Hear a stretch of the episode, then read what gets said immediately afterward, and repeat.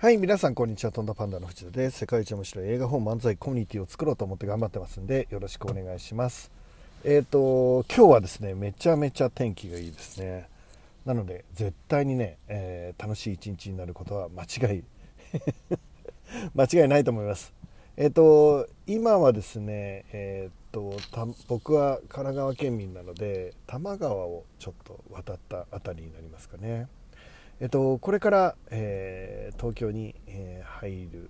感じのライフスタイルっておかしいですね、をやっています。もう今日も本当天気がいいし、いい一日になるんじゃないですかね。でですね、今、りんご姫はすごい、快適に進んでいます。でその中のですね、マーケティングどういうふうに考えていくかっていうのを、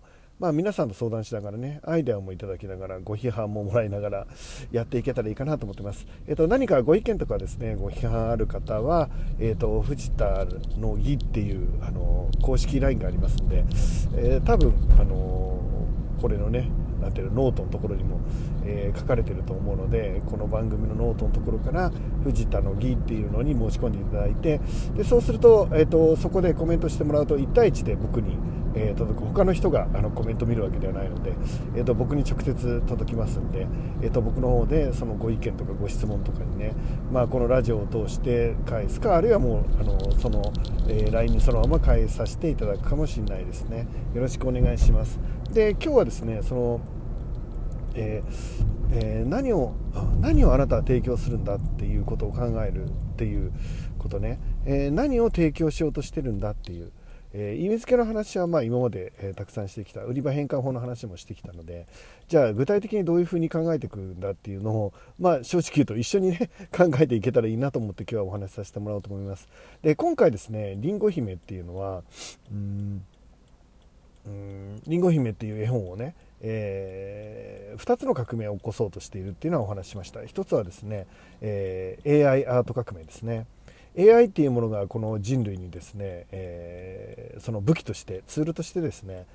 手に入れることができた時に、その、ツールを使ってアーティストはどうやってコンテンツを作って AI とともにね、で AI に使われるのもダメだし、 AI を、なん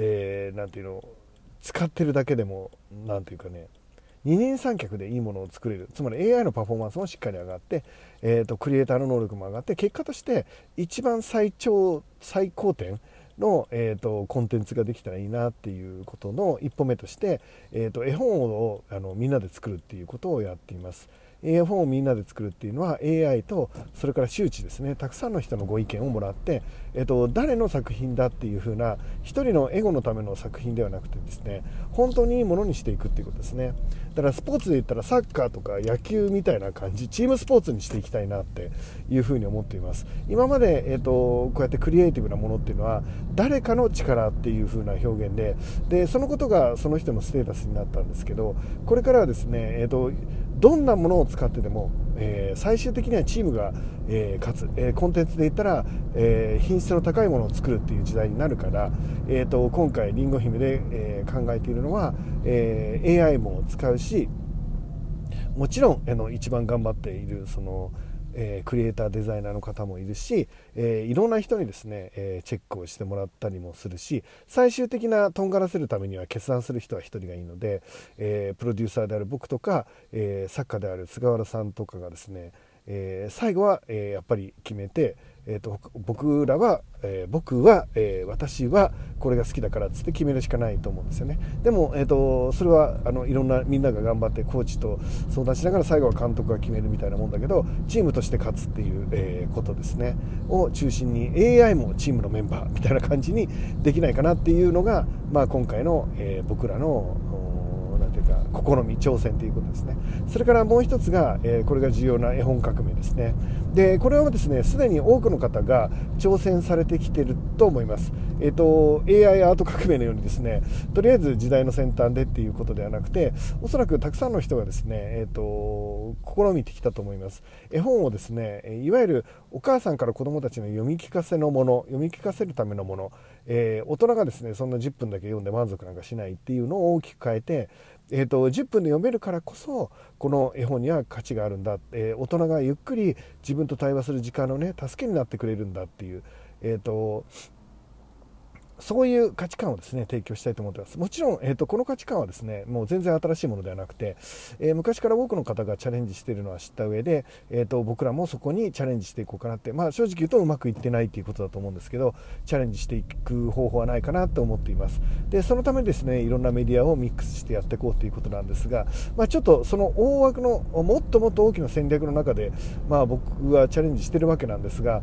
そのことはまた、おいおいお話しするとしてですね今日は、その目的を、今回の絵本に閉じた段階ですね。僕は、物語を広げていくっていうスタンスで今回を作っているんですが、それをちょっと小さく見ていくといわゆる今回の絵本です。今回の絵本を、成功に導くためにはどうしたらいいんだろうっていうふうに考えるっていうことですね。でそうするとつまりですね AI じゃない、絵本を素敵なものにしていくときに、自分と対話する時間がね、この絵本によって生まれればいいってなるじゃないですか。でそしたらそれどうしたらなるんだっていうのを考えるわけですけど、想像はできます。想像は僕らできるんですけど、僕らは基本的にそれは正直言えば素人じゃないですか。カウンセラーでもないし、要は絵本用の絵の専門家でもないし、文章もね、一応僕本出してますが、あれはもう魂で書いてるっていうことで文章がうまいっていうわけではないですよね。魂がこもってるので僕の本って多分僕未だに地上最強に面白いとは思ってますけど、一般の人たちから見て文がうまいっていうわけではないですよね。でそうなったらどうするかっていうことなんですよね。で僕が考えたのは結局プロの人にちゃんと聞いてみようっていうことですね。でなので、自分と対話する本にしていこうって目的が決まったら、多くの人が自分でそうしようと思って考えるんですね。いやまず重要なのでそれはやった方がいいんですが、もっと重要なことはですね、自分で考えてそれをする能力っていうのがあなたにもともとあるぐらいだったら困ってないわけですよ。ないんです。僕にもないですよ。デザイナーの子にも、心の専門家ではないので自分と対話するなんて力はないわけですよね。だとしたら、頼むしかないでしょっていうのが結論です。で多くの人たちがですねその既成概念で、例えば絵本というものは自分で考えて作んなきゃいけない、物語や文章は、自分で考えていかなきゃいけない、でもこれからは絵も文章も AI やあるいはですね、専門家の人たち、自分より能力の高い人たちにお話を聞いて、で最終的な決断は自分がするかもしれないけど、基本的にはそういう、多くの英知をですね結集して、作っていくことが、品質の高いものを作ることになるんじゃないかなって思ってるよね。だからじゃあそれ誰を聞いたらいいんだろうっていうこと、ここでまず常識が取っ払われてみんなで考えてみんなで文章を作るってなった瞬間にね、いろんな意見が出てくると思うんです。誰の意見を聞けばいいんだろうっていうことですね。まず本質的にずらしちゃいけないところとか、ずらしていいところとか、自分しかわからないですよね。で今回の場合だったら、菅原さんが基本的に、その絵本の、名前はね菅原さんの名前で出ますから、その菅原さんがそれを考えていくわけですけど、その絵本をね作っていくときに誰に聞いたらいいんだろうっていうのはみんなで意見を出したらいいよね。今回のケースだったら誰だと思いますか？おそらく、皆さんも同じようなことを思いつくと思うんです。でそれを僕は今やってるってことです。一つは当たり前ですけど、その、自分の心の専門家ですね、カウンセラー、つまりあの絵本がカウンセラーになればいいんですけど、そのカウンセラーの技術をしっかり入れていくことによって自分の心と対話することも可能かなって想像ができますよね。でなので当然その専門家の方、大学で研究している方だったり、もう臨床で本当に、何千人何万人っていう人の、心と対峙してきたような先生に、その特技みたいなものを本の中で表現してもらうっていうのが一つ想像できますね。当然それは今僕らもやっています。それから、刺さる文章ですね、心に刻まれる文章を、にしたいので、それはどうするかって言ったら、まあ当然ですけど、まあ、長尺の分で言ったらベストセラー作家の方、ちゃんとですね、自分の言葉で人の気持ちを感動させることができているような人にお願いしに行くっていうのが当然ありますよね。それからもう一つ、短い言葉で、つまり単語で人の心を、ね、行動に移させるほど揺らしてしまうっていうのがコピーライターっていう仕事なんですが、まあ、その方にも話聞いてみたいし、であとはですね、本の専門家ですね、何百何千っていう本を見てきたような、まあ、編集者の方とか構成の方とか、そういう方にですね、その文字の言い回し、あるいは開業の場所、行間の開け方、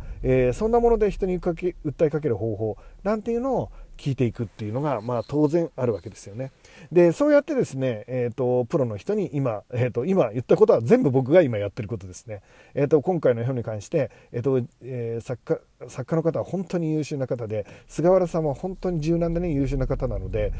絵に関してはもちろんデザイナーですからプロですけど、文章に関してはたくさんの人の意見をね、しっかり聞いてくれる方なんですね。本当はエゴが出るはずなんです、これは僕の作品だから、私の作品だからって。でも菅原さんはそれよりもチームとして最高のものになるっていうのを選んでいただいているので、絶対にね、今回の作品は、みんなを心を震わせる最高のものになるんじゃないかなと思っています、楽しみにしてください。もうちょっとですね、もうちょっと皆さんのあと1ヶ月2ヶ月で皆さんの手元に届くと思うので、今から楽しみにしていてください。ということでですね、今日もめちゃめちゃいい天気ですよね。いいこといっぱいあります。もう間違いない。もう今日一日最高の一日になると思うので、楽しんで一緒に行こうね。じゃあいってらっしゃい。